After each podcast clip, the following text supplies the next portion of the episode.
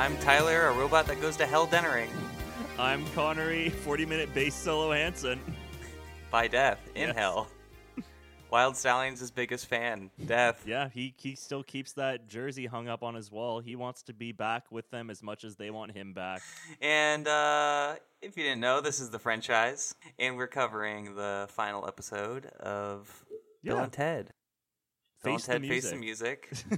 Possibly the last movie in the Bill and Ted uh, universe. or maybe the last Question one at least we'll see uh, Keanu Reeves and Alex Winters in. Maybe the, the girls will make their way through to the forefront. Yeah, how long? And Death will just come back and be in their band Instead. Oh, yeah, I, I'd like him to stick around. but we had a long day the other day Mm-hmm. of not recording. It was going to be a lot of recording, and they're like, "Oh, let's cut out some of this recording. We're going to record basically two episodes," and they're like, "Let's just do one today." And, and yeah, exactly. We just wanted to hang out. It was, it was one of those days where we were like, you know what? Let's just hang. No homework. We're having fun. yeah, we've both been like not going anywhere, so I feel like it was fine. Yeah. you know? It was all good. we're at that point in like quarantine where it's just everything's just like. I don't know. There's no direction anymore, man. I don't know, Everything's man. losing its mind. The White House is inciting violence. Everything's collapsing. Yeah, if only Bill and Ted were the prime I timeline. know, right? They, Prime seems to be further and further away every day. Hey, one thing I'm very glad that they didn't do in this movie, uh, without jumping too far ahead, is going to our prime timeline. yeah. Bill and Ted being like, "What happened, dude?" Instead, they experience themselves in the future being dicks. Yeah, But they're just like constant dicks to themselves. Anyway, we watched uh, a movie called Money Plane with Kelsey Grammer, and Yeah. uh, I kept telling Konnery, I'm like, "Oh yeah, we should. I'm gonna watch, show you one other movie. I'm gonna show you one other movie before we watch Bill and Ted that day." And you're like, "What is it?" I'm like, "I can't tell you." And boy, was but I it may star may star your favorite psy- psychologist, psychiatrist. yeah, Psychiatrist, yeah. and boy was I! You didn't even tell me that. I was just surprised to Yeah. see him on like the dramatic like, what's that the splash page of poster of like Kelsey Grammer front and center with the rest of the cast of Money Plane. Yeah, it just pulled it up on Prime, and you just saw the picture, and you're like, you just rented it. Yeah. It's like seven seven dollars to rent right Yeah, now. I, I didn't put up any kind of fight whatsoever. I was just like, yes, you didn't read the synopsis or anything, so we just pressed play, and off it went. fun and horrible in all the best ways possible. Yeah, it kind of did live up in a lot of ways to what I wanted it to be. Had there you not some seen boring it? bits. No, I hadn't seen it before. I, I was totally there. I'm like, why is Tyler reacting like he's never seen this before? I feel like he's seen this and he's just showing it at me. I wouldn't mind watching it like another, like one more time. I mean, it's no The Room, I would say. Like, I feel like I could watch The Room at any time. Mhm. It's definitely like a guilty pleasure of mine, but or not so guilty pleasure because I think it's kind of, it's kind of one of the best movies of all time. in its way. And I don't mean that in like a oh annoying hot take way. It's just like it just is so perfectly calamitously. Uh, everything that could possibly be bad about it and go wrong does. So it's like It- perfect in its own little Yes, way. It like but- reflects the mind of the man who made it very well. Definitely. But uh yeah, Money Plane came out this year, I think a month or two ago, Mm. and I wanted to cover another new movie, newish movie, cuz there's just so little that's been coming Boy, out. howdy. I don't think it's worth seven dollars, but if ever it's like maybe a dollar or like free on Prime and COVID's over, or like maybe you and a buddy or you and your girlfriend or wife are sitting at home, and I'm also addressing you wives, your husband's at home, your boyfriend's at home, and you're like, you know what? Let's watch Money Plane. It it'll make you laugh. It'll make you wonder what the hell's going on. Why is the plane so cheap for being like this supposed supposedly legendary black market airplane? Yeah, if you have a, a dog at home you could watch with, perhaps even a Frenchie from a stock photo Oh, in the movie. Yes, they have a stock photo of Frenchie that appears at the end of the movie. That's it. There's a cat there too for some reason. I don't It's know. a why. powerful callback when the Frenchie actually Yeah, you're like, up. oh, it's the character I really wanted to see throughout the entire movie. That weird French dog. But yeah, Connor, can you can you sum up this movie in a little log line other than I think you telling just, the whole uh, plot. Your poster your poster tagline is just this is like Ocean Zero. Oh, yeah, I called it Ocean Zero. because it's just so dumb.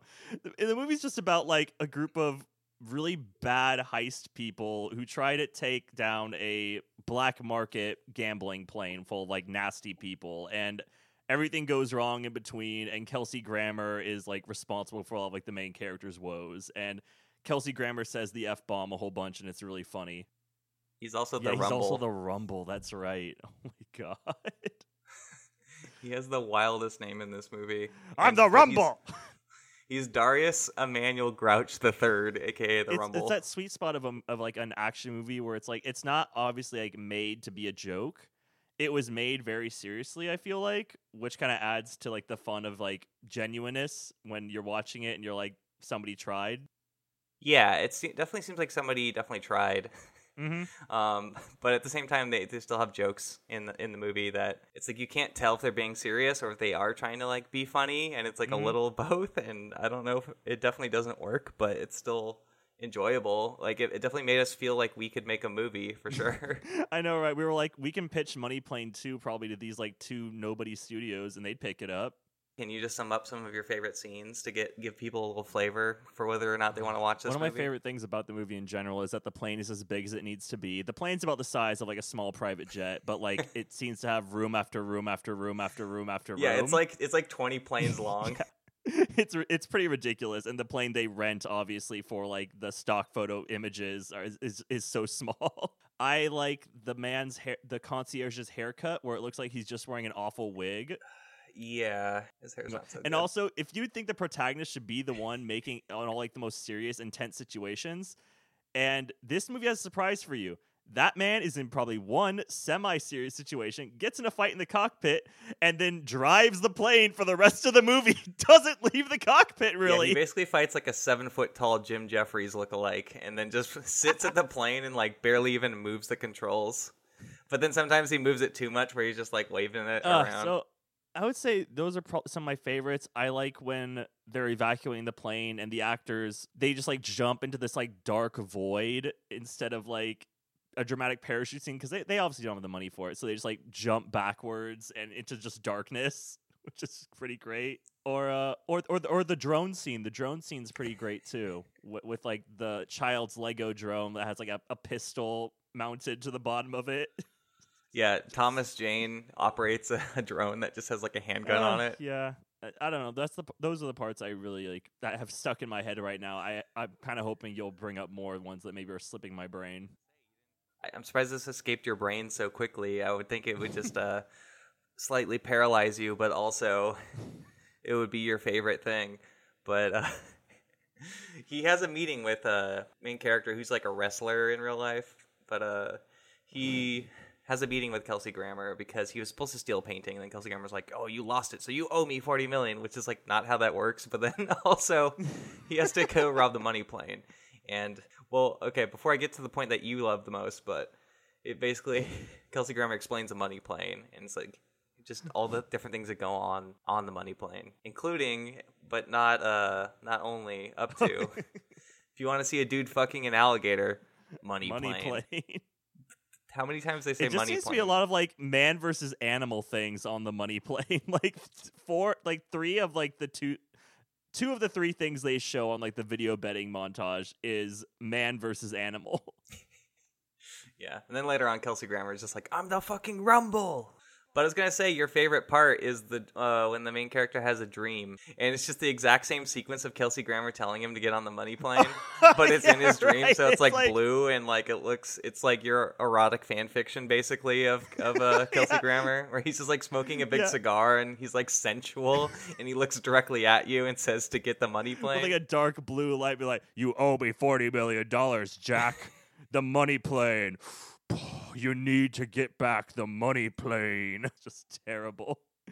Uh, there's like so many sequences in this movie where you just kind of wonder what you're watching and experiencing, and it, it's it's a great time. I, I think everyone should watch it at least once. There's a cowboy named J.R. There Crockett, is. and he's really good at Russian roulette. Apparently, And yeah, and we have that one girl who really just uses her sexuality as a weapon throughout this entire thing, and she is a straight up scary. it's not even like, so she much. Yeah, it's not even necessarily that. It, that's not even the main thing that she uses her sexuality. It's just that she's like sadistic. yeah, like she she does it and then like rips people's ears off. yeah, she's supposed to be like one of the, like good people on on like the the heist team. And like you, you would think since she's like a protagonist or whatever that she's like Mm. somewhat morally good, but she just like rips people's ears off. No, she like enjoys the act of killing and making people suffer. Like it is pretty chilling to watch. But yeah, just to reiterate on the money plane itself, it's definitely the kind of plane that you'd think like Bill Clinton may have been on at some point. yes. But we came up with some pitches for uh, sequels. Mm-hmm. If anybody has seen this movie, maybe these would be pretty Uh, good. do you want- I can do mine first if you want. Yeah, go um, ahead. My pitch was a crossover with. Uh, it, it was one thing, but um, it turned into another one when I after I went to the bathroom and came back. I was like, I had a spiritual awakening in there, and what I had a spiritual awakening by looking in the clouds and seeing a skull. exactly. I was like, obviously, it needs the mo- it needs to be Money Heist two, and or Airplane Heist two. Um, what was it? The Winds of Change, and they and they intersect with Hurricane Heist. yeah, it's a crossover universe. movie. It's a crossover. Like the sentient hurricane lives and traps the plane in it, and it's just crazy insanity as they try to rob the money plane one last time for real. And also, I guess I don't know, the storm tries to eat them or something. Yeah, Hurricane Heist is another great, great film. But true. my alternate title for this for that movie that you just pitched is Hurricane Plane. Money Plane Two, Hurricane Plane. Just plain crazy. Oh, that's pretty good. and then the other one, I think both of these are just yours, but I added a little bit to this other one of Money Plane Please 2, do. Money Train. yeah, I remember the money train. And it's, uh, you said it's set in Japan because they have those like mock speed trains. So yeah, it's like super fast, but it's also like, it's kind of like Snowpiercer, but, but bad. And uh, it's just all rich people. I love And that. I like. I remember. I like that. The money train. Do you remember the tagline you said the other day? Uh, no. What would I say? Never put all your money in one form of locomotion. I'm funny. you could put some of your money on the money plane, but don't put all of it on there. You gotta put some in the money train. yeah, you got to put some of that crypto on the money train. And then also the third one is just Money Zane, and it's just Billy Zane walking around with a briefcase. Yeah, this movie do- definitely does try to prestige you with its uh, reveal. that might be actually my favorite part with the protagonist being like, there are three simple parts to every heist everybody knows. and I was like, oh, and of course, the prestige. Uh, it's so good. Make sure your plan B is as good as your plan A. That's the one. That's the takeaway. The last one I remembered from it. Yeah, so you know, this is like the movie this year that yeah, because it's it's the first movie I've seen this year that's like legitimately bad, but I also enjoyed. I know when we talked about Capone, some of us were pretty mixed, but I think that's like has a lot of ambition and like I like I get some of the ideas in Capone, but this is definitely Yeah, at least Capone is artful. yeah, it's like artistic, and this one's just like, hey, we had some money, we found a plane we could shoot on, and like that's the part of it that's like pretty inspiring. Like, let's go make a movie right now. We could do this. Like, I don't care Yeah. if it like looks like this. It's still be, we're still making something. So there's something. yeah, they did it. Like you know, we're crapping on it, but it's also kind of cool at the same time. It's just like, Mhm. yeah, sure, why not? I mean, maybe don't spend seven dollars on it, but, But it's definitely a feat. Like I'm always impressed when anybody makes anything. So it's always just a good job on you for that. Yeah. The other movie that we watched uh, was markedly different. I had Yes. seen it before. This was right after Bill and Ted, and I think it's because yeah, Jillian Bell is in Bill and Ted Face the Music, and it made Mhm. me think of this movie. But uh, Lynn Shelton's Sword of I Trust. thought it was called Sword of Truth. no, Okay. it's called Sword of Trust. Gotcha. What were you saying? You were saying something last episode when I was editing it, and it was like the wrong name multiple times. But it wasn't Benson, so I keep forgetting. It wasn't Yeah. Benson. Probably something else stupid. It was funny though. I don't know. I was just in a wistful mood, I guess, after watching Bill and Ted Face the Music. mm-hmm. Maybe that's a little indication of how I felt about the movie. But it's Yeah. just like, oh, you know, like in seeing Jillian Bell in Face the Music, it's like, oh, you know, like I really like this other movie, and like you hadn't seen any of her movies before, and like unfortunately, yeah. she, Lynn Shelton, the director, like passed away uh, a few months ago this year. It's just like Mm-hmm. yeah, I don't know. It's like trying to not be too much It's of a sad. bummer, but I don't know. It's what happened. Mm-hmm. There's just like a lot of really cool artists and stuff this year who like aren't with us. You know? It's very upsetting. Yeah. But she did a great job with this movie. It's one of those very just down to earth kind of uh, stories about two people's lives intersecting, or two groups of people's lives intersecting. Yeah, I was curious what you thought. Um, because I didn't I didn't talk to you about it after watching it, basically. But yeah, it's basically well, Marc Maron is the main character, and he owns a pawn shop Mm. in uh, Alabama, and Jillian Bell and and her uh, girlfriend or fiance. Um, Yeah. he, she, Jillian Bell inherits this sword that like may prove that the Confederates won the Civil War. So it, it has some like timely stuff in it, but it's also just pretty funny, and it's also just really well acted. I think Marc Maron's like really good in that movie. Yeah, the the movie really attacks you with that too, where it's like, oh, did the South win? Then like as the movie goes on, it's like, no, it was this note was written by like your dementia-ridden grandfather, and it makes no freaking Yeah. sense, and everything contra- contradicts the It's other. pretty, it goes back and forth, yeah, like what what the real the truth is. But what yeah, what did you think overall? You know, I enjoyed it. it. It's definitely a very chill, calm movie. Like I said, like we had a day of like money plane, just madness, and like an overall kind of just like not very good movie. Then we watched Bill and Ted, great fun, and then we watched this as like a real hard come down to like back to earth and be like, now here's some real people's problems. It's still a comedy. It's it's still funny in that regard, but very kind of dry comedy in a sense. Yeah, and before watching Bill and Ted, we were, I was playing some Hotline Miami, which is really intense. yeah. So yeah, I feel like it was a good way to end the day. I think so too, but I ultimately really enjoyed it. That scene you were talking about with them, like in the back of the van, it it is the best scene in the movie. Like I was like that that's pretty great. Marc Maron gives some pretty gives a really good performance in it. I like I was impressed. I've only seen him in The Joker in the one snippet Oh, he's yeah. in, and so I was really impressed. And I was like, wow, he's actually a he's actually a really good actor. Unfortunately, you can't rent the movie right now. Uh, you can only buy it on Mm. Amazon, uh, probably iTunes too, as far as I know. But it's still it's definitely worth it. Yeah. Definitely like if you don't want to spend the money on it right now, just uh, write it down in your notes or something and come back to it. But I could definitely recommend like any of Lynn Shelton's movies. I've seen most of them and I really enjoy them. Um, in or Outside In is on Netflix. It's a little bit more dramatic. Yeah, check out that movie too on Netflix. And I think we should probably just culminate right now in uh what the main whole deal of this episode is, which is of course Bill and Ted face the music, the musical. I would like that. How come they don't have a Bill and Ted musical? You know, I don't know. You could really honestly call it Bill and Ted Face the Musical. they hey, they almost had a. They have a uh, Back to the Future musical that started up and then like ended in a month because of COVID. yeah, ended uh, rightfully so. Rightfully so, in fact. Yeah, but Bill, a Bill and Ted musical would be great. And uh, if if there's something that I've really realized, especially watching this movie, is that this is definitely my time travel series of choice. Like, Mhm. all due respect to our pal Joseph Horn, um, I know he really likes Back to the Future, but this is the one for me. I know I do I do agree in kind of that regard. Like I had never seen any of the Bill and Ted's before. I'd seen only Back to the Future one in my time. So when we did that whole series, two and three were completely new to me, and the entire Bill and Ted series was completely new to me as we were doing this run.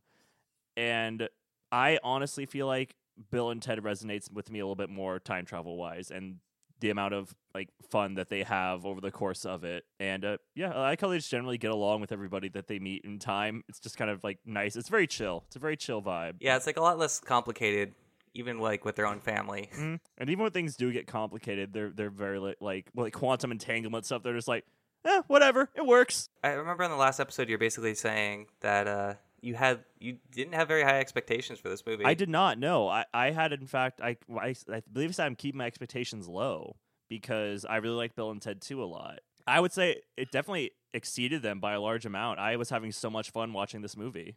Me too. I had a feeling that you liked Bogus Journey better than Excellent Adventure. It's like, yeah, it does Mhm. seem like more up your alley with all like the hell stuff and all the The and hell, station. go to heaven.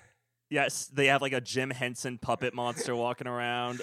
But uh, I think this movie did a really good job at combining both of those while also being its own thing and like adding new Oh, characters that like work really well. It's the same screenwriters from the first two movies.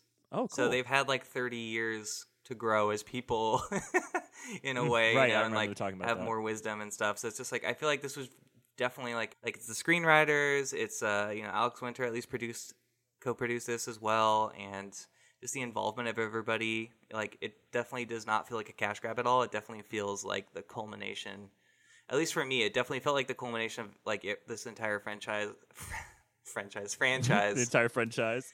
and uh yeah it was definitely worth waiting like all this time i mean i know i didn't see the originals in theaters obviously but it was it's a series that i think is really worth the wait. There's so much love put into this. Like you, it just it just oozes like enthusiasm and like joy in its like creation. That you're like, I I, I didn't feel one one second that like they're making this because they want to make money. Like it, it, it it's just it's just felt so right when I was watching it, being like, yeah, th- this is the next step. Yeah, especially just watching the other movies. Like it's really like if you Mhm. haven't seen this movie, we will be going into spoilers. Go see this movie beforehand, anyways. But basically, it's best to watch the first two movies right before this because otherwise, it, it'll just have the most impact. Really. Yeah, for sure. At least like a week, maybe like a Yeah. maybe spread out, like not like back to Right. back to back, like a tr- try movie marathon. I, I, I'm a big fan of what uh, uh, past and future guest Jacob Padilla does when like a new movie is coming out in a series. He'll like take a month to like watch that filmography, like history. or, Yeah, like, I mean, past, it's like, usually the Marvel Cinematic Universe when he does that, so it does take a month. yeah, exactly. So like when when he goes like Yeah. more, like I remember him doing like the End Game countdown, End Game Part Two, and uh no, it is End Game. I'm right. Yeah, End Game countdown. Him just going through the entire anthology like in order of how like they're supposed to be viewed in events leading up to End Game. I was like, oh shit, like that's pretty Yeah. rad. It's daunting, but I cool. mean, that's what this uh, that's what this podcast is. We're just building everything up. These are some quick, probably not super uh, interesting technical things. I did like uh, so Shelly Johnson shot this movie, and he also shot Greyhound, Mm. a movie that you've seen and love, Konnery. oh, your favorite. I I've seen it. You definitely saw it and participated in a review, and you didn't just sit there on the other side of the computer screen mm-hmm. and, uh, and nod silently. Yeah, You definitely watched it. I watched it. on your Apple device. I actually don't know how to say his name. I think it's Dean Parisot. It might be Parasot, Paracel. but uh, he directed the movie, and he also directed Galaxy Quest, another movie I love. Oh, And I hey. think, is, I think that movie is also very loving to like a fan base. Yeah, Galaxy Quest is awesome. I love that movie. Yeah, yeah. It's basically if they. I mean, it is just a Star Trek parody movie, but it's Mhm. like just as loving about Star Trek as it is its own thing. Yeah. Those are the only real technical notes I, I have, other than you know, is the original screenwriters of uh, Ed Solomon and Chris Matheson, which is also just really cool that they were just through this whole thing. Like this is kind of like maybe that sounds like maybe that would sound maybe demeaning in a way to some people, but I think really like calling this their life's work, like I think that's definitely like I would love to be known as like writing the entire series of Bill and Ted. Like this is Oh yeah. I've really realized from the original movies that we just watched, um, but especially this one, that this is just like so much my jam and like my worldview and how I just like want the world to be sometimes. It's like a, it's comparing like a with like George Lucas just as like a much different example of being like, hey, he also helped to make Indiana Jones. Well, he's gonna be known for making Star Wars forever and ever. The end. Yeah, it's like they have other uh, screenwriting credits, obviously, but I think it's like this is what I would want on my tombstone, basically. Oh yeah. Your your holographic tombstone says most excellent and party on. Yeah, and it's just me rocking out on my guitar. I don't know. Do you want to go through the movie a little bit? I'd love to. I'm I'm staring at your Google Notes document right in front of me because I was bad this episode and did not take any notes at all. I was just so engrossed with the movie. You're like, you can take notes, and I was just like, I had my phone up for like a few minutes, and then I just like put it down. Yeah, I was just like side eyeing you, going like, "You can take notes. You you, can, can- take notes. you can do it. No, And I'm like, no, I'm totally good. fine. I'm good. I mean, honestly, like we were just strongly reacting to I think almost everything in this movie. It Mhm. was I just can't reiterate how much I enjoyed this movie. but let's let's go through it. I mean, Yeah. basically I don't know, just like They were top of the charts with uh, "Those Who Rock," their their hit song. yeah, and they made so many albums throughout their lives and they're just like less and less successful and uh, apparently Death tried to sue them for Wild Stallions, so there was a big lawsuit between them as we found out later in the movie, which is really funny. I really Uh, want uh, Bill's like t- uh, Wild Horses T-shirt. I think it's really fun. Wild Stallions? Wild Stallions, sorry, Wild Stallions. Wild Horses, uh, improv group. But uh, Wild, Wild Stallions, there it's like that two-headed horse in like a suit silhouette. I'm like, that's pretty rad. I'd wear that shirt. Yeah, definitely. I, I definitely want to get a Wild Stallion shirt after this. Mhm. I feel like okay, I know I'm getting ahead of myself, but I definitely like I've never actually experienced how I experienced watching this movie, and I know part of it. I know this is a lot of build up in the beginning of the episode, and I know it's just like quarantine and just like the emotions of this year, but like I basically went full Kevin Smith on this move on this movie. Like if I was like if I had the cloud of Kevin Smith, I would definitely have posted a picture of uh just myself weeping after seeing the movie, like he does with every movie. he, it's like, oh, they nailed it. It's like that's how I felt about this movie. it, it definitely brings a lot of joy to like a year that's just been markedly horrible. Yeah, it definitely feels like the movie at least I needed right now. Mhm. It was a good But- time. I mean, I haven't been able to point to something I genuinely had like a really awesome time watching in a long time, or at least that's new. And Yeah, this on, was you, this was you great. loved Greyhound. I loved Greyhound. I but as much as I love Greyhound, I think I had more fun with Bill and Ted 3, but still Greyhound holds a special place in my heart always. Greyhound Three faced the Greyhound 3 face the um faced submarine. the Germans. Face yeah. the Germans. Face the Godzilla that's under the water hunting them. I don't know. Uh, but yeah, like you said, "Those Who Rock" was their last hit, and it just went down and down. And now the future's unraveling because they never wrote the uh, hit song that was supposed to unite everybody in the world and create a utopia in the 2700s. the 2700s. I always forget it's like so far in the future. Yeah, 2720 instead of That's great. 2700 Yeah. or 2780. Oh no, no, I think it's 2688 Mhm. in the first one. Yeah. But so they're basically the band's broken up and they're just Bill and Ted are just playing uh, weddings now. Well, more so Missy's wedding, which was like it was so good. Like every single beat, like I mean, you're a writer, Konnery, Mm-hmm. so it's like you just know like plot or uh, screenwriting structure like on like the back of your hand. a little bit, yes. And uh, you just were saying like, "Is that is it Missy's wedding?" And then it was Missy's. Like, yeah, like basically every little thing. We're just like, "Yeah, this is what we wanted." Exactly. Every single thing I called, I wanted to happen. So every single thing I was, I was happy to see. but it's like the certain even the characters that they have like i'm i i, I kind of almost wish there was like one character that we've seen before like socrates or something Oh yeah. but uh i loved all the characters they had showing the universe unraveling like it's just it, jesus gets warped out Yeah, there's a great moment like I think Jesus is like walking across the Delaware as like Washington's crossing.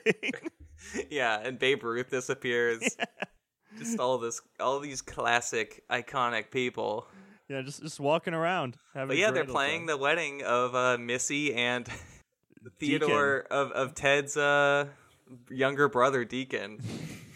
So great. Yeah, it's it's really so great.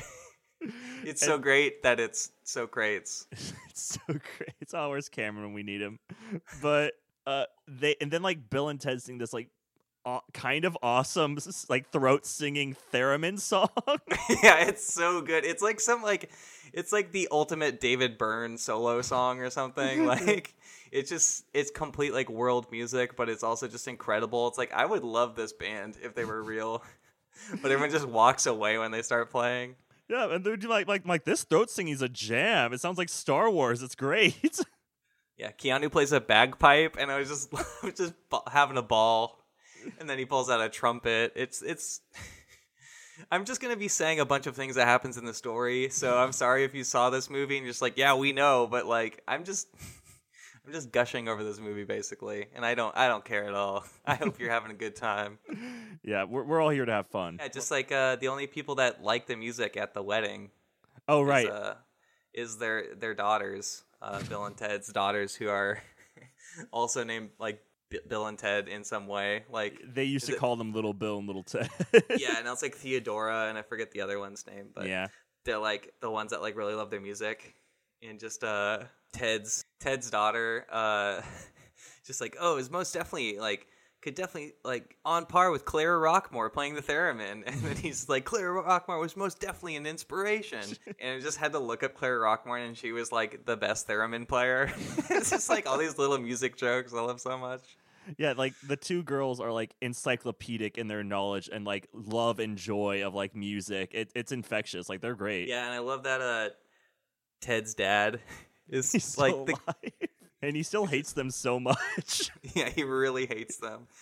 And uh you know, he lost his wife who is uh Bill's dad's wife to, To his son. So now uh Bill's just like, "Now my dad is his own son." Mikey, my dad, his own son, and me, my own nephew. they have to go to couples therapy because their marriage is in trouble. yeah, their singular marriage is in trouble. Yeah. and that's how they treat it as. That's why they're going to couples therapy in the first place. They have these just this great scene of them like arri- they, because each of the princes think they scheduled the appointment on like a separate day away from like the other one.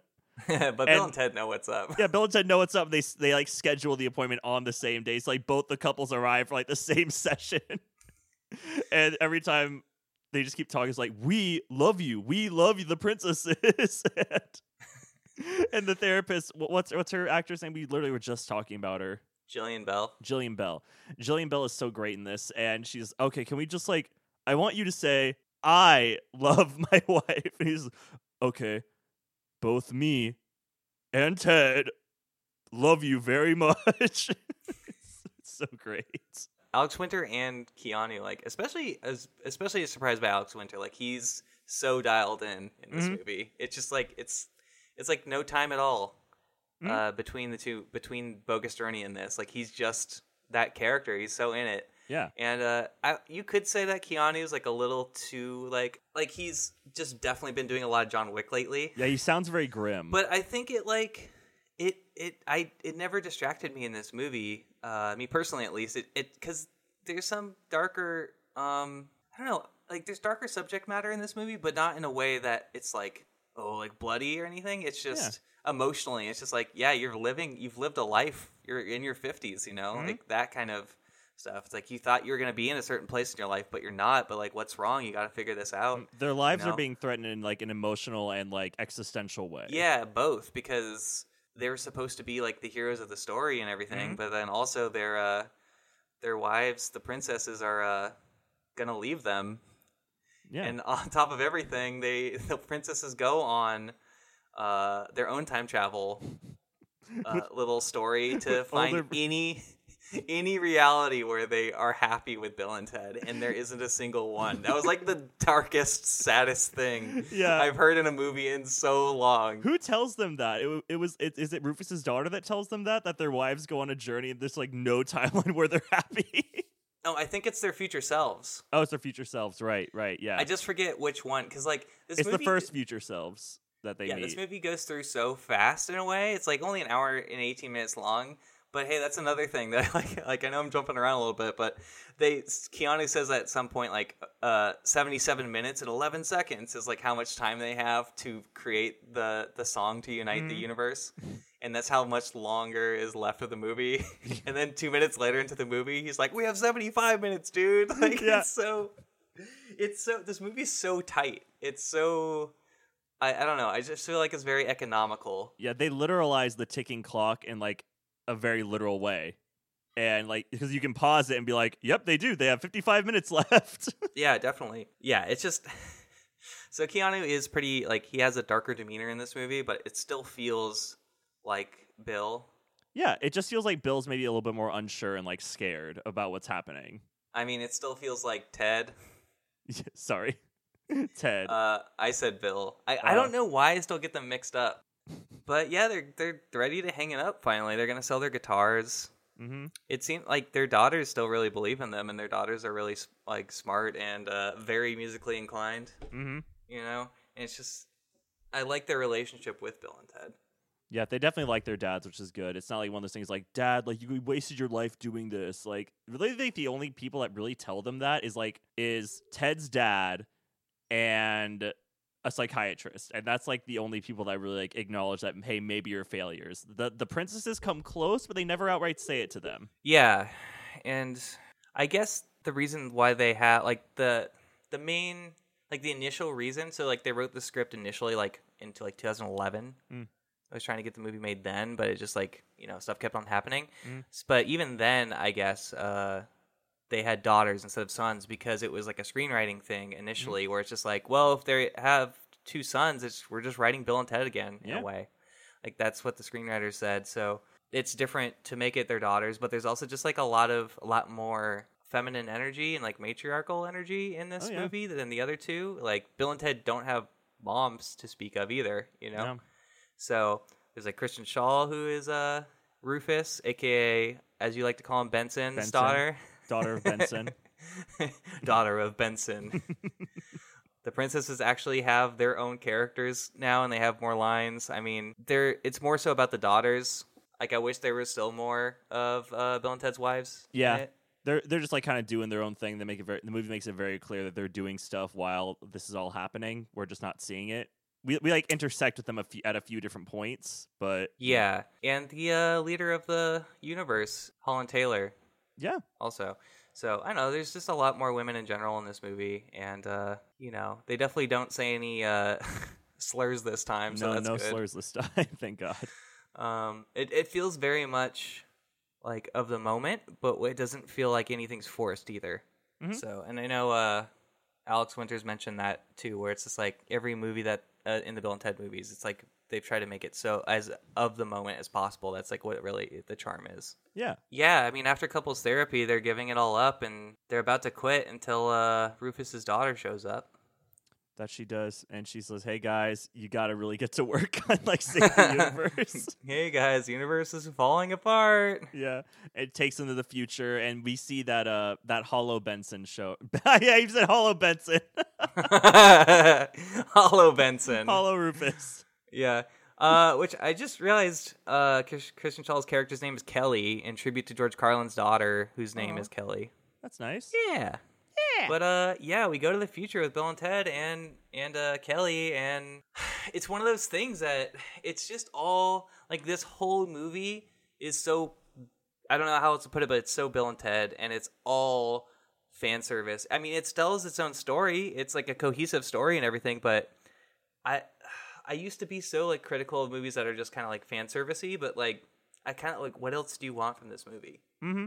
It kind of gave everybody what they wanted, and Yeah. there's nothing really wrong with that sometimes. That's the thing. It's like they knew exactly what everybody wanted. Mhm. Like there was I nothing know- like shoved down my throat. I felt like so I was I was I- like, great. Yeah, definitely. And I know this like uh isn't a fair comparison really, but it's kind of everything I wanted out of Rise of Skywalker that just didn't pay off. That definitely felt like a movie that's like, oh, this is what people want. We have to service as many people as possible, but it just like doesn't work on any level really. Mm-hmm. And I feel like this does like I don't know. I, basically, I'm a huge Star Wars fan, and it just like this is the end resolution to a story that I really wanted, and I didn't know I would ever get with Bill and Ted. but to that point, when Rufus hologram shows up, I was like legitimately like sad and nostalgic. mm It's like when uh, Luke sees uh, he's like you know he's a spends most of the Last Jedi being very grumpy Yeah.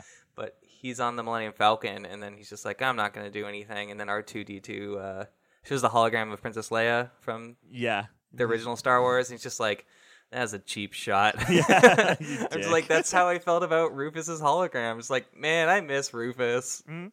like, I know he's a fictional character, but I miss him a lot. Yeah. I mean, George Carlin, too, obviously, but. Mhm. Yeah, and Keanu Reeves him like a sad little wave, like "Hi, buddy." Oh yeah, he's walking away. There's all these Mm-hmm. like little moments. I just think they they did just a, such a good job at acting in this movie. Like, I don't know. It definitely feels like a movie they could have just thrown off. Oh yeah, they- it could have been really half-assed and like lame and dumb, but they didn't do that at all. Keanu's walking away, and as he's walking away, he does this kind of like dorky wave to Rufus, like the hologram. It's like, oh, that's my old friend. You know, it's like, oh hey, but it's just like obviously he's just a hologram, but he still Yeah. wants to wave at him. hmm Just acknowledging him at least. yeah, it's pretty sad too. hmm Yeah, we, we learned that we basically have to meet at this place called the MP46 of, at this a crucial time with the song. Otherwise, the whole universe will unravel, and San Dimas Prime will corrupt every other reality, and everything will basically cease to exist. Yeah, so they, it is the Prime Planet. Yeah. So our our San Dimas Prime theory, for I think we delivered in episode one with or part one with Cameron was is pretty spot on.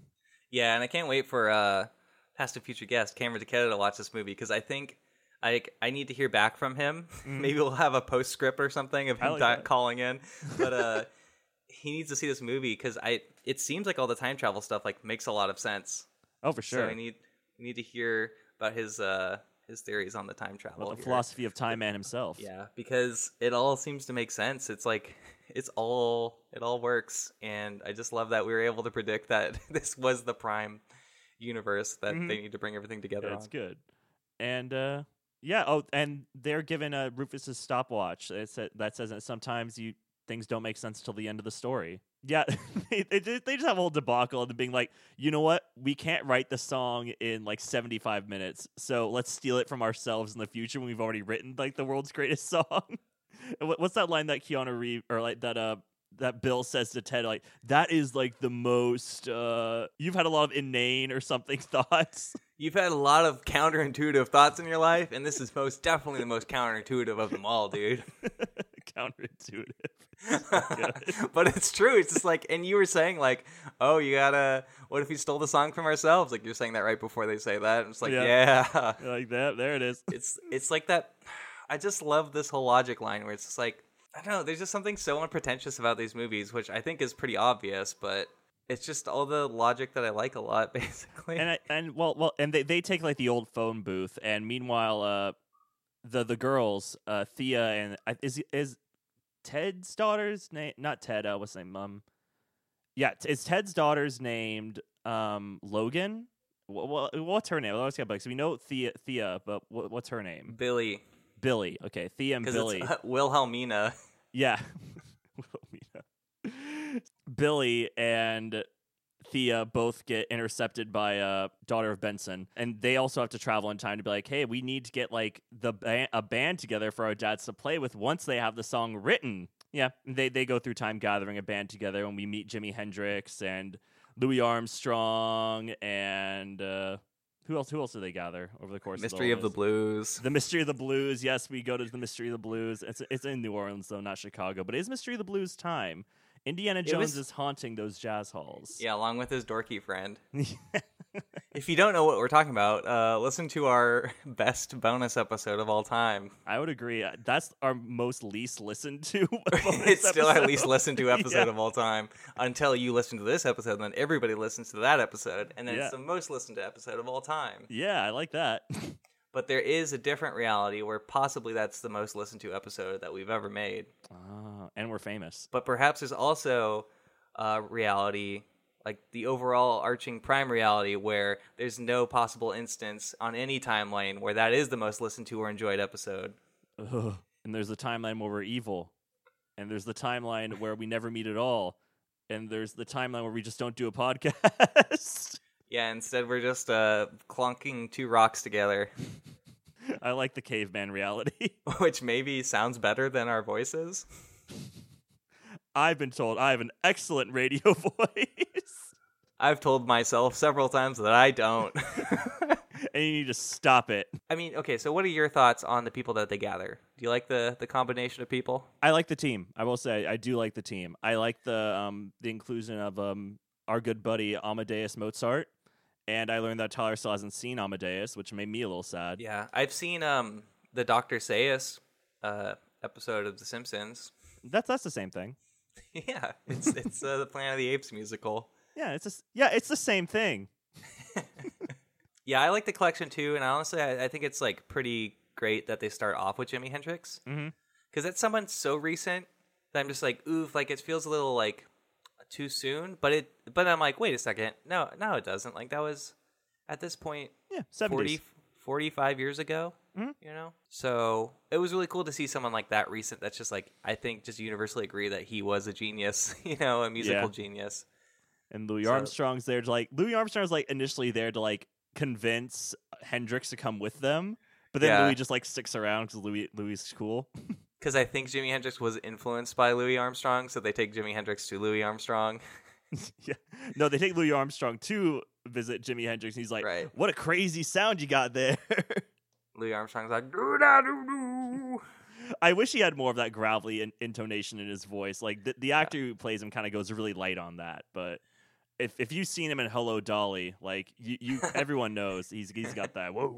That sec- the second movie we've talked about on this podcast, that also the second movie that came out this year that has Louis Armstrong in it. That- oh, that's right. Louis is in Mystery of the Blues too. Oh, oh my God! Okay, no, it's the third one then, Oh, because God. he's also in Capone. he is in in like the dream sequence. right? Yeah. So he's in two 2020 movies and Mystery of the Blues. So we've talked about Louis Armstrong three times on this podcast. We need to talk about him more. He's great. It shows how prolific he is. mm-hmm. Isn't this kind of fun? Like how we turned um, have like almost completely 180'd on our like kind of time travel thinking. Like Back to the Future, I feel like we were very grim and dark in our like time travel, but this movie's like brightened it up so much. Well, what do you mean exactly? I feel like I don't know. Like I feel like we were very mean about time travel in Back to the Future, where we we would kind of like, oh, I'd never go back in time there. Oh, I'd never do this. I'd never do that. Or like it's uh it's scary and bad. I don't want to go. I don't want really want to travel anywhere in time. And Bill and Ted makes Yeah. we're, we're like, I do want to travel through time. I do want to meet all these really cool and interesting people. I mean, I think in part of it because Back to the Future is like less cartoony, Mm-hmm. so it's like yeah, just if you. It was more serious in a way. It's like, oh, if you actually do go back in time, like it does suck most of the time, probably. Yeah, But Bill and Ted makes it fun. yeah. Bill and Ted makes everyone so like just everyone throughout history is like very kind and accepting. Usually, Yeah, everyone's so down. Like Mhm. even Genghis Khan, who's like a like a wild dude in the first movie, he's still Yeah. there, like hanging out. You know. yeah. And Napoleon. I mean, sorry, like, sorry, sorry, sorry. Genghis Khan. Genghis, thank you, good. But and Napoleon is like planning his like invasion of Russia via slides now. Yeah. Luckily uh, and thankfully, not Hitler as was intended in the first draft of Terrifying. Excellent Adventure. I I would not have been able to find any joy in watching Hitler be the Ziggy. Well, be, him being called a Ziggy Piggy might be very funny, but I'd like, yeah, I would like it if they like threw a bunch of pies in his face or something. yeah, he just had to be like deprecated and like just bad shit had to be constantly happening to him in order for me to like get enjoyment out of that. I really like the whole sequence with uh, they go into the future like two years, and uh, They're just like in that motel bar. oh well, there's that. Yeah, let's talk about that first. Well, yeah, that where they, where they first like our wives left us, and like you're such an you're such an asshole to yourself, Ted. uh, that all seems it just kind of kicks off like what the stakes are. Like your wives leave you, then you go back and you make it worse. Yeah, they're just like really negative. Mm. And, but they they are the ones that tell like the exposition of like the the princesses go like um to all the different realities Mhm. And don't find anyone where they're happy. It's so horrible. Like what a terrible thing. Like for you to say like someone you love, like they go to every reality and they're not happy in any of them with you. It's like oh my god. I like Keanu's uh, look in this one because he he looks like uh I don't know, he just looks like a, a member of like an old metal band. I don't know if you've seen the documentary Anvil, the story of Anvil. No. about the uh, Canadian metal band Anvil. It's basically this story where it's like they were big in the 80s, you know? Mhm. Or like they had a couple hits and Yeah. then just went off the face of the earth basically for 30 years. Thirty years. Um, because they just didn't have the popularity. Like the that movie starts with like the singer lips, like just uh, you know, he works like a industrial job or something. But Mm. Yeah, basically Keanu in that scene reminded me of one of those guys where they're just like still rocking out in their 60s or whatever. I really like how Ted is a jerk to Ted. Yeah, he's like a total like, asshole to wants- himself. he wants to fight himself basically. that whole sequence is so funny. And then Bill's like stopping him. But I, I like even more like I like like, he's like, you're not own. worth it, man. You're not worth it. yeah, exactly. That's just speaking of self-deprecating. yeah, exactly. Bill has a whole, or no, Ted has a whole like issue of like self-deprecation towards himself. Yeah, definitely. He seems a little bit more like ready to hang it up. Mm-hmm.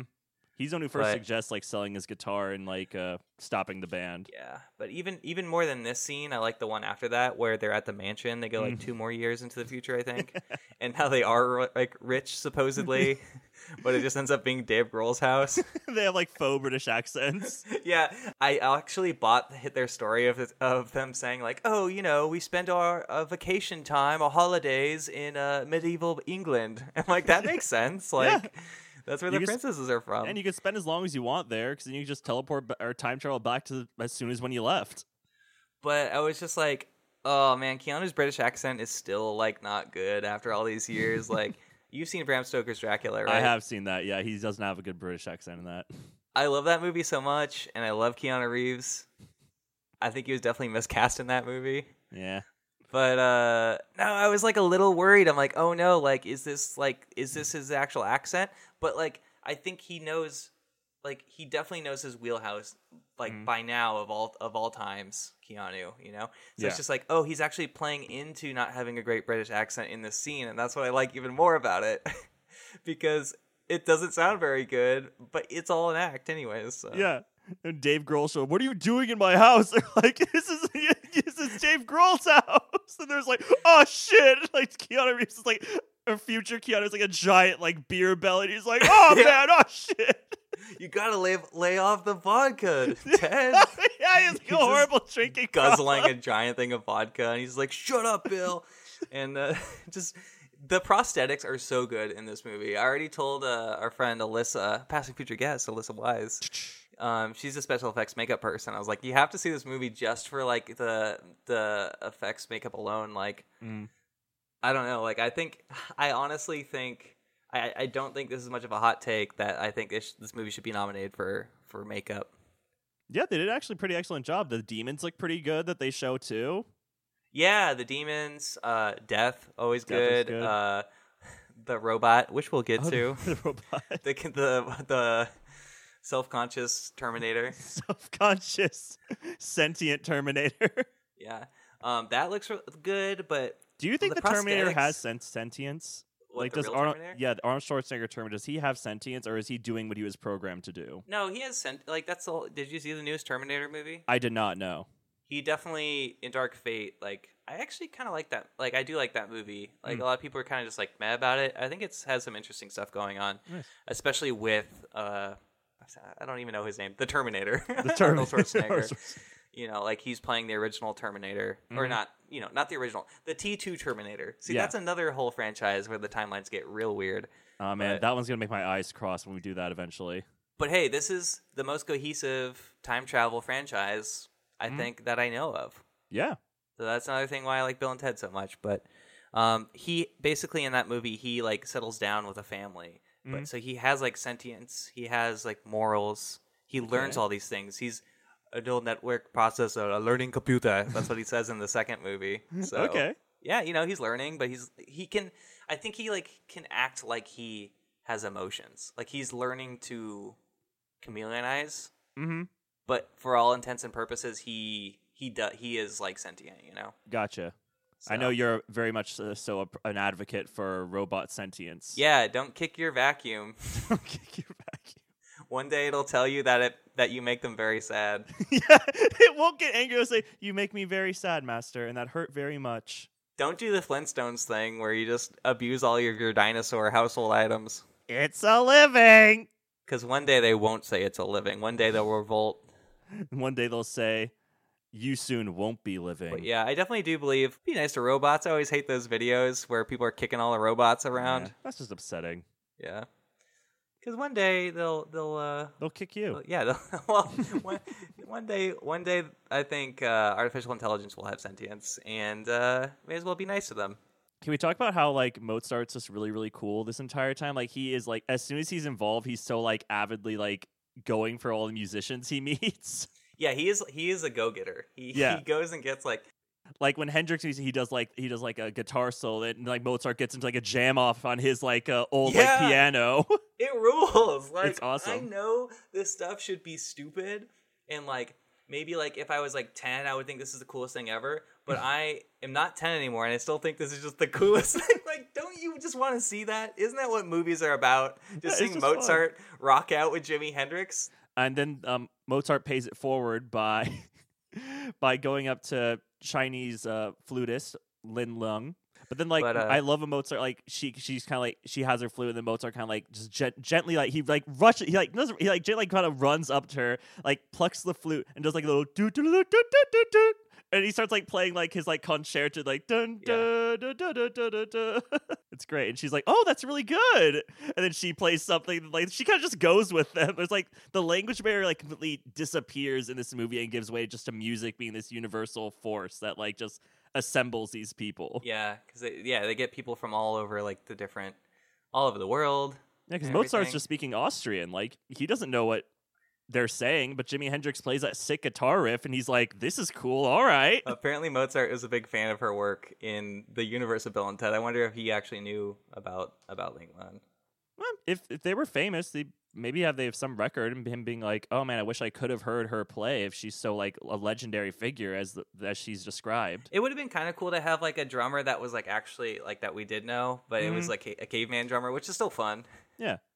And uh, apparently, um, I'm spacing on her name right now, but she's uh, like a like like a renowned drummer the Mhm. person who plays the the caveman drummer. Yeah.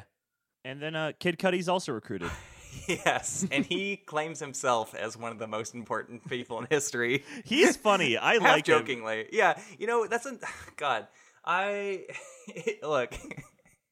if you're listening to this, you're here for a reason. Basically, is what I'm saying. Because, uh, like Kid Cudi being in this is just like another weird synergy thing for me, where I'm just like, why is all of this, all every single thing in this movie? Why is it all the stuff that I already like? Like, I I really like Kid Cudi as as an artist. Like, I mean, I haven't really fo- been following up with his music recently, but I listened to um, Man on the Moon like so much in high school, and then the the Legend of Mister Rager. I like that one too. And then I uh, what what's the one like his acoustic album that came out like a few years ago. I like that one too, but I don't know. I just like would check in with him every so many years, but it's just I don't know. I feel like people generally like kind of give him like a bad rap for some reason with his like Oh. music, right? He just like became less popular. He was on a he was on like one or two seasons of comedy of the comedy Bang Bang TV show, and he was great. He's super funny. and Did some cool beats, like welcome the guests in. He was cool. Yeah, that's another thing too. Um, yeah, he he's the band leader for 21 episodes. Yeah. Yeah, it's like he has he obviously has a sense of humor, and uh, I, I he just like took a different route in a way, I guess, because he's like more comedy. He he's adjacent to comedy stuff, Mhm. but it's not like he's like a superstar. But there's nothing wrong with that. It's just like, I mean, Kanye is a problematic person to have in uh, Bill and Ted, I wouldn't want him there. He'd be so irritating. but he's like a superstar. You know what I mean? Yeah, like it's he, just, he has the I clout. really I- like Kid Cudi has like the certain like pedigree or whatever of like uh, of, uh, as an artist, where it's just like, yeah, I know who he is. It's, like, it's just kind of funny that he's in it though. I don't know how to but I- articulate I, love that that, in any so way. much. Like we have all these icons, and Kid Cudi, and Kid Cudi's like, I think by being here, I am now a cultural icon. But yeah, just going back to the prosthetics real quick. Keanu's belly is just like so good, it's great. and uh, Alex Winter's hair is really funny. And then also when they go to the future, future, Right. uh, they're old men, and like that honestly, because they go to like the the rest home or whatever. hmm Oh, in 2076, I think. Yes. And uh, oh no, sorry, 2067. Mm. Um, they're apparently on their deathbeds. They have the USB that contains the song. Oh, that's what um, they that do. they need to play, or so we think. But uh, the prosthetics here are It's so just another Dave too, Grohl song. yeah, prosthetics here are so good too. It's like if you compare it to something like, like I always use Prometheus as the example because I think the makeup effects in that that's like just the very def. But uh, Guy Pearce's like makeup in that it looks like like I would always say he looks like old Biff. but like the makeup works in Back to the Future better because it's just kind of like a funny movie, you know. Mhm.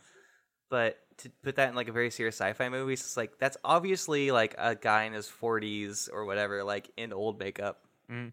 But they did a really good job, I think, in this. Like it looks way more. It, they just look like two old dudes. Yeah, they look very old. They did a good job acting old too.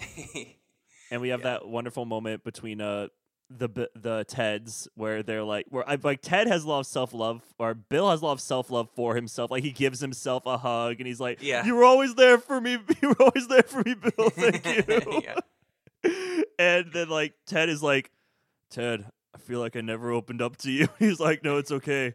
When I, it's because whenever I saw, whenever I looked at you, I saw myself. yeah, that whole sequence so funny. That's great. There's like them addressing themselves in very different ways. Yeah, and it's it's emotional too. Like it's funny, but it was emotional to me because it's like, yeah, if you're on your deathbed, you know, like you're. It doesn't seem like they're quite on their deathbed, but they're, They're just very dying old adjacent. and like yeah, exactly. And it's like you have the opportunity to see your younger selves and like be kind to yourself. You know, it's like I know it's just a funny movie, but at the same time, there's a lot of like emotional depth there. But uh, you know, as they say goodbye to uh to their young Themselves. selves, as the young selves say goodbye to the old selves, and vice versa. I don't know. Yeah, it's just like the things we'd love to see in ourselves, basically. oh yeah. Um, looking back, but the old villain Ted.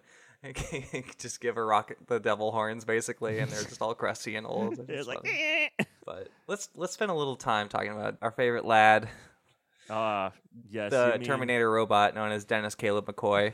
I am Dennis Caleb McCoy. he inadvertently murders like everybody and sends everyone to hell, and then like he kills himself in like a moment of crisis. Yeah, he's originally sent as to kill Bill and Ted because I guess uh Another theory is like per- is saying that like if Bill and Ted die, that's what ushers in like the golden age. yeah, and it's like if you think about it for a little bit, it's like that's dumb, but whatever. It's just like you need to set up somebody to go after them, you know? Yeah. And it's it's just obviously Terminator, but it's funny. like it knows what it's doing basically. But uh did you watch Barry? I did watch Barry. So the guy who plays uh the robot Dennis Caleb McCoy is uh, Mm-hmm. Anthony Carrigan, and he plays uh, NoHo Hank in Barry. oh, I love that. That's awesome. I love Yeah. that guy. yeah. So, um, yeah, I don't know. He's really good in this movie. Yeah, I, I love like he's like, oh no, oh no. Yeah. he has to, like point the laser at himself. because they open the garage door and then he just accidentally shoots uh, Everyone wrong. the daughters, and then like They're- all of the historical figures, and then just they all go to hell. Like even the historical figures. and he's just like, oh no, oh no. But he doesn't. Yeah, he he goes to find Bill and Ted at the old like in 2067. Yeah. To, uh, to kill them, but he's just like, He gets the Feels crap really beaten bad. out of him by like prison Bill and Ted. oh, right, that too. Yeah, Yeah. those. Are, I mean, honestly, those suits looked pretty good too. Yeah, the giant muscle suits Mhm, Those are pretty great. bodies. Yeah. They have like most excellent, like San Dimas r- tattooed on them. It's, Yeah. it's pretty great. One of them, I think, had a 69 tattoo. Yeah, I think they did have a 69. That's pretty great. yeah, so all the prisoners beat them up there, but um, he shows up in 2067, and then one, either Bill or Ted are like, "Oh, we got the song." He's like, "Oh, oh, you did?" like, and then he's just like feels so bad. I mean, that's also very dark, where he like shoots himself. I'm like, Jesus, like Yeah. that's dark.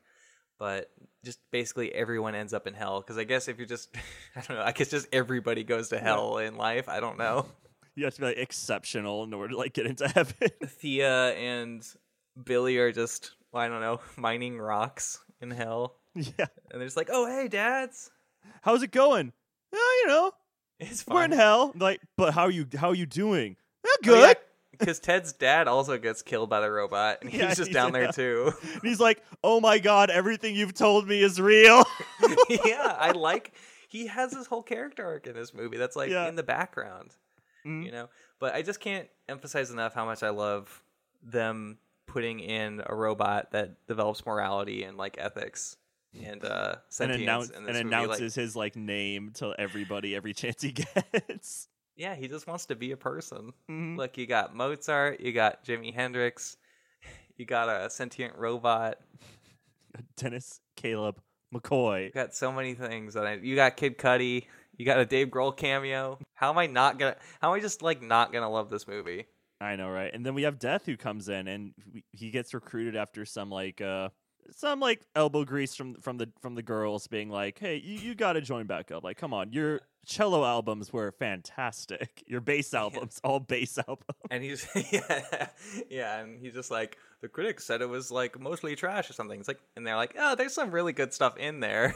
Yeah, and he's funny like, that they "Oh." like couldn't give him a full compliment, but, But they, they, also get they, they pick out like certain things, like the riff going into this one song is really great, and he's been like, "Oh, I love that one. Yes." Yeah, because they that's the thing with uh with Billy and and Thea is like they know all of rock history basically and like Mm. music. Like they really are the ultimate people to carry on the legacy. yeah. But I just yeah, I do like the whole sequence when they just like show up at at, at Death's house. and he's like, "Oh, I got demoted here because I uh went I let and hung you guys Earth." back up. Yeah. and he's he's the one that sued them, but he still has the Wild Stallion shirt. It's just all very sweet, and William Sadler's just so good, obviously. hmm And everyone keeps acknowledging that the robot's in hell. like, why is there a robot here? yeah, I like that they address that. It was like he's a person. and then, like, I think Bill just goes, "Yeah, the robot's in hell. Let's move past it." He says something, Dennis Caleb McCoy, where he's just like, "Hi, I'm Dennis Caleb McCoy." Like he's just like obviously very self conscious, and then they just start clapping. They're like, like, yeah. even though he's the one that shot them all, it's fine. Don't worry about it. It's fine. I thought they were more like it's. It's nice that you thought that thought of that as like they're like saying "Yay, you're sentient." I thought they were just like clapping to like shut him up and like get the speech of Like I'm Dennis Caleb. Like Yay! All right, moving mean, on. I think it was both, probably. Yeah. But they seem like sweet people, so they're, they're just nice. like clapping from like, "Yay, con- welcome to life." Yeah, it's just like they're on like a literal clock, so that, so they're just like like okay, like yay, you're Dennis Caleb McCoy. All right, we have more pertinent things to do. Just later on, like later on, they probably get him a beer and they're, they're like Dennis Caleb McCoy, welcome to the world, man. but uh, yeah, I think at this point is when we because they end up at MP 42, forty six. What is it? MP forty six, something like that. Yeah, MP forty six. I was right. yeah. but uh they which is ends up being the freeway and uh or highway depending on what uh part I don't even know where they are. I guess they're in California, They might be in San Dimas, but that doesn't make any sense as MP46. But whatever, it doesn't No. matter. but They're uh, they somewhere. realized that they were never meant to make the song. mm-hmm. They were meant to make the people that made the song. And Yeah. it was like that's kind of what my prediction was for this movie and it's just also just incredibly sweet, I think. it is very nice. And it also, I don't know, my idea with that is basically like, you know, there's the Bill and Ted statues in the future and stuff. Mhm. My idea is that that stuff does get changed. That's my ideal situation where it does get changed to the daughters. It's not Yeah. about Bill and Ted because otherwise they're just like stealing the credit. Mm, oh yeah, totally. But yeah, they realize that their daughters are the ones that have to like create the song, but the daughters also got all these historical figures and just gave everyone in in the audience a, uh, an instrument. Yeah, and then like then like Bill and Ted have to like go through like they create like infinite versions of themselves, like go at every point in time and give every every single person in like the universe realities like an instrument. Yeah, so they just bring the whole world together. yeah, they literally do it, and it works. I like how all the bad people just become like on their side. Like I just can't tell you how much I enjoy like a villain becoming a good, a good guy Mhm. in a movie. And on top, top of that, they're a sentient robot that wants to play that wants to play tambourine. Yeah, But then Death says not every yeah, not everyone can play tambourine. I'm like that's so true. Don't give the audience a tambourine. If you're ever playing a live show, don't do it. Any any bands out there who don't know this already. Uh, Dennis is like, then can I dance? And he's like, yeah, sure, dance. And then he's just dancing. He's like, my name is Dennis. Caleb around. McCoy. And uh, they play in the song is in C in C major, which is like I like that a lot. That's just like a little. I, I feel like that's a little like music fun fun thing like trivia because it's like that's like the easiest major to play Mm-hmm. in. So it's like just the most universal. It's it's that's what rock and roll is about.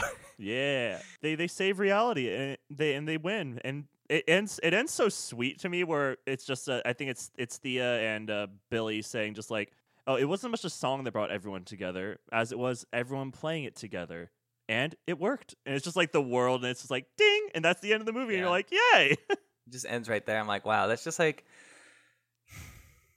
I don't know. I'm trying to think of any kind of criticism you could have for this movie. I know I I'm sure there's somebody out there that doesn't like this, but Mhm. I don't know. It's just why why not just have a good time? Why not just it was just such a great escape. Like Mhm. I feel like we really need a movie like this right now where everything will end up being okay. yeah And they they met their destiny basically. It wasn't the way that they thought they're going to do it, but it was like in a mo- even more wholesome and heartfelt way than than you even thought it would happen, you know. I absolutely agree. This this movie made me laugh. It made me made me feel things in my heart, and I was like, I was like, it's good. It, it's a really great, enjoyable movie. Just to, it, it made me feel happy, and I- and that that was really important for what for everything that's happening right now. It made me feel happy, and that is my review of Bill and Ted Face the Music. Yeah, Jesus plays cowbell too. Jesus plays cowbell. That's right. it goes back to the Last summer, like dink, dink, dink, dink, dink. Uh, is Kid Cudi stationed though? I'm not sure. Oh, we forgot about it because Kid Cudi like starts like talking about like all this like alternate dimension theory and like all this like fabric of the universe stuff, yeah. and like he ex- everyone's like, okay, good plan, and then Kid Cudi just goes station, and then they go station, and uh, I we I have no idea is if he is like a form station can take is Kid Cudi station. I I have no idea. I think that's cool, but Yeah. that's what I took away from it because there's no explanation. But uh, you know, I I especially just gushed through this movie for the past hour. Is there anything you think that they like missed? Is there anything that you would like to have put in this movie, or felt like they should have had? No, uh, they they met all of my like like I said I had low expectations for this movie just to kind of I feel like almost to be an ass and like I was waiting for this movie to be bad. I will be totally honest. I was waiting to watch this and be like, "Wow, that was real trash." But it wasn't. It was it was so surprising. It's so much fun. Everything I wanted to happen in this movie happened. For like the Bill and Ted characters, for everybody's resolutions to be met. We even get the great moment in the end with like them and their wives, where like they see each other again at the very end, and and Bill and Ted both say like "I love you" to their wives like separately, and then they and the princes say at the same time "We love you," and it's it's like oh my god, it's just they understand each other's dysfunction, and it's just it's fantastic. It's it's great. I have no qualms with it that I could really like poke at. Like maybe I could like nitpick at something really stupid, but what what would honestly be the point of doing that? Yeah, I was in, in terms of like nitpicking about something kind of like really it doesn't really matter, but it's just like more fan service stuff. Mhm. I was just gonna say like I, I I honestly like that's enough for me where it's like is Kid Cudi Station? It's just like kind of funny and weird. I like that. Yeah. But you know, Bogus Journey on that episode, I was kind of like, oh, I don't really like Station, but now I kind of missed seeing him. Yeah, right. You So missed the giant puppet. You don't know what you miss until you don't have it. Mm-hmm. But that's okay. I, I that's like just such a minor complaint. So And I like I think that's the only thing I I'm not really happy with. That maybe Kid Cudi didn't turn and like his head turn into a Jim Henson puppet and like wink at the camera or something. That'd be so weird. Right? Any last things you want to add that you liked about this movie? Any little moments? uh, I feel like I said all the stuff I really enjoyed that happened in this movie. Uh, Death plays tetherball with himself because he has no friends anymore. yeah, he's just like talking to himself, saying best best like seventy five out of like something or other, and he's just like playing a game, and then like oh yeah, he's playing hopscotch, and like Bill and Ted say, "Is he cheating?" Uh, it's just it's a great fun time. It, it it's it's a laugh. It's fun. It's cute. It's a good movie to watch. yeah, I have no qualms. Uh, it's been a rough year. I think this movie's just very positive. Mm-hmm. There's nothing problematic that happens, which I'm thankful for. Mm-hmm. I honestly think this movie should be nominated for best makeup. I have no idea how the Oscars are going to be this year. Well, But- Kelsey Grammer's up for best supporting actor in Money Plane. I heard. That's true. As the Rumble. That's the Rumble. What does he say when he shoots his AK at the end? Rumble time or something? yeah. It's a Rumble time. he he just hip shoot. He he shoots an AK from his hip at nothing, and then the screen goes black. Yeah. Honestly, though, I think this movie should be nominated for makeup. This this is exactly my point with Bill and Ted. Like, I think that people don't take it seriously Mm-hmm. because I mean, there's reason to not take it seriously because that's the whole point. But I think there's artistry in movies that you're not supposed to take seriously. Like, you know, movies that make, get a lot of awards are definitely a specific kind of movie. You know, Totally. if that makes sense, it's like, oh, this looks artistic. It must be very good. But Mhm. this movie, I think, I don't know what you think, but I think the screenplay could be nominated. You know, I haven't seen much else come out this year that was exactly. that happened. I mean, I don't know if they're even having the Oscars this year, but Maybe that's more of a wild take, but it just feels so tight. It's such a short movie. It, It doesn't is. overstay itself, and like everything logically makes sense. But it's a lot. It's really funny and it's really heartfelt. I don't.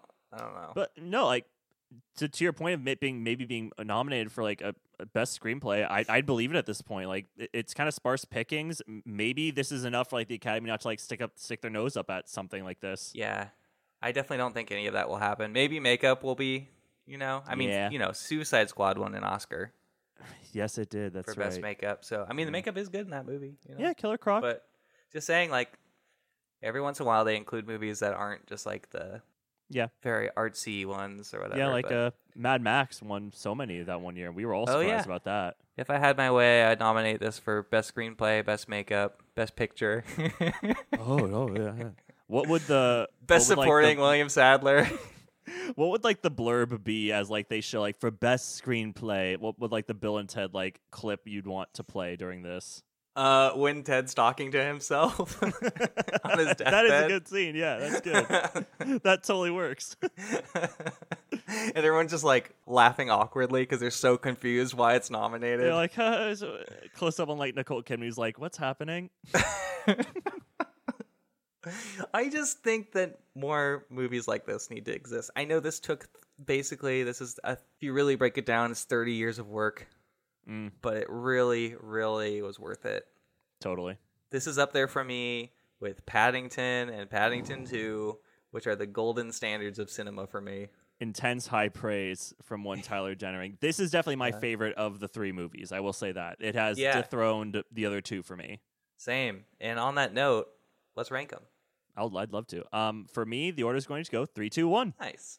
Yeah, I thought you know I thought I would like the first one better than this. Like you said, I didn't have like huge. Ex- I mean, you said you didn't. You had very low expectations. I didn't have huge expectations in part because I just really didn't want to be disappointed. I've seen so many endings Mhm. of series recently. Like I said with like Star Wars. Well, where it's just Endgame, like, Endgame was a good ending on the bright side. Yeah, that's right. That's true. Endgame was good, Mhm. but uh, you know, I just get. I just am tired of getting hurt by movies. tired of being uh, hurt by Star Wars is what you're tired of. Yeah. But I just wanted to have a good time. You know, that's all I was really hoping for. And it just ended up being like way more emotional than I thought it would be. So Mhm. definitely Face the Music is the best one for me. And then Excellent Adventure. I just love all the historical figures. Yeah. And just like running around the mall and stuff. Like, that seems fantastic. and uh, I, I stand Socrates and uh, Billy the Kid's friendship. they just love to throw a football around in the background. yeah. They're just having a good time. And then Bogus Journey, because I just think it gets like a little too weird for me It gets a little wonky. and dark, but there's still a lot of good stuff in there. Mm. So yeah, that's me, 312. Nice. Love it. Ugh, what a time. Well, Tyler, I feel like the our, our own countdown clock is ticking down, and we've come to the end of one fr- franchise, and it's time we move on to perhaps another. Absolutely. And all I have to ask you, Konnery, is as I dig through our franchise trash delivered to us from the great one, Rufus Benson III, The Rumble. Oh, it just popped in. Yeah. It just it showed up right next to me, the trash can. Oh, in the in the police station. It just fell on top of my head and it has the next franchise in it. I, I did cut the loud thump out for all of you listening audience. The next one's gonna be Look, the only way I can announce this, Konnery, is if, if I ask you a question. Oh, I can answer it. Are you gonna tell me how you stopped the van? Yeah, um, I had an adrenaline rush. It's very common. You can Google it. That's right, the most iconic lines from this series. Twilight. you cold, wet thing. oh yeah, you should have said something like that, or I sparkle, or I don't know, a bunch of different things. But I just thought it was funny that he. I'm an talked about- apex predator. Oh god, I just like that he says you can Google it because it's a very 2008 thing to say. very much. I should have yeah. put more character into my Bella. Sorry. Yeah, it's okay. She's Italian, right? Belladonna. we're we're doing Twilight next, so stay tuned for that. It's Yeah. coming up next week. Next week, who's our guest, or is that a surprise? Uh, yeah, I guess I can say Yeah. it's past and future guest. She's uh, as you said in that episode, I guess she's our uh, unofficial third host. It's if true. anything ever happened to one of us, if we were bit by a vampire or by the uh, wait, what are they called in that? Not the Illuminati. The uh, Illuminati. what are they called in Twilight? The like Volvatori or something? Uh, It sounds like Velva something or other. Oh man, we're we're really doing a disservice to the franchise now. It's fine. We're not even at the part where like the vampire mafia shows up. Yeah, I know. We'll learn all the names. We'll, We'll, eat learn. we'll werewolf meat, and it'll be great. But yeah, stay tuned for is. Twilight. Oh yeah. Uh, I said all that and not the guests. Right. Lily Young. Lily Young. I remember when we said like if anything happened to us, she had to co-host. So she made the angriest face. Did she? she was like so annoyed. she was like, "I'm not doing that. I don't want to host. I don't want to You do guys, this." if one of you dies, I'm not doing this. but Connor, you talked about something in the future, in an alternate timeline. Well, How could you co- know about that? There are infinite me's, Tyler. Oh. Well, I I'm hope you were drowning good- myself in a lighthouse somewhere. Oh God. Is that a reference to the lighthouse or Bioshock? Both. You're fond of me timeline, aren't you? You're fond of me, timeline. I've seen you. You like my timeline. Hey, what do you have to plug, Konnery?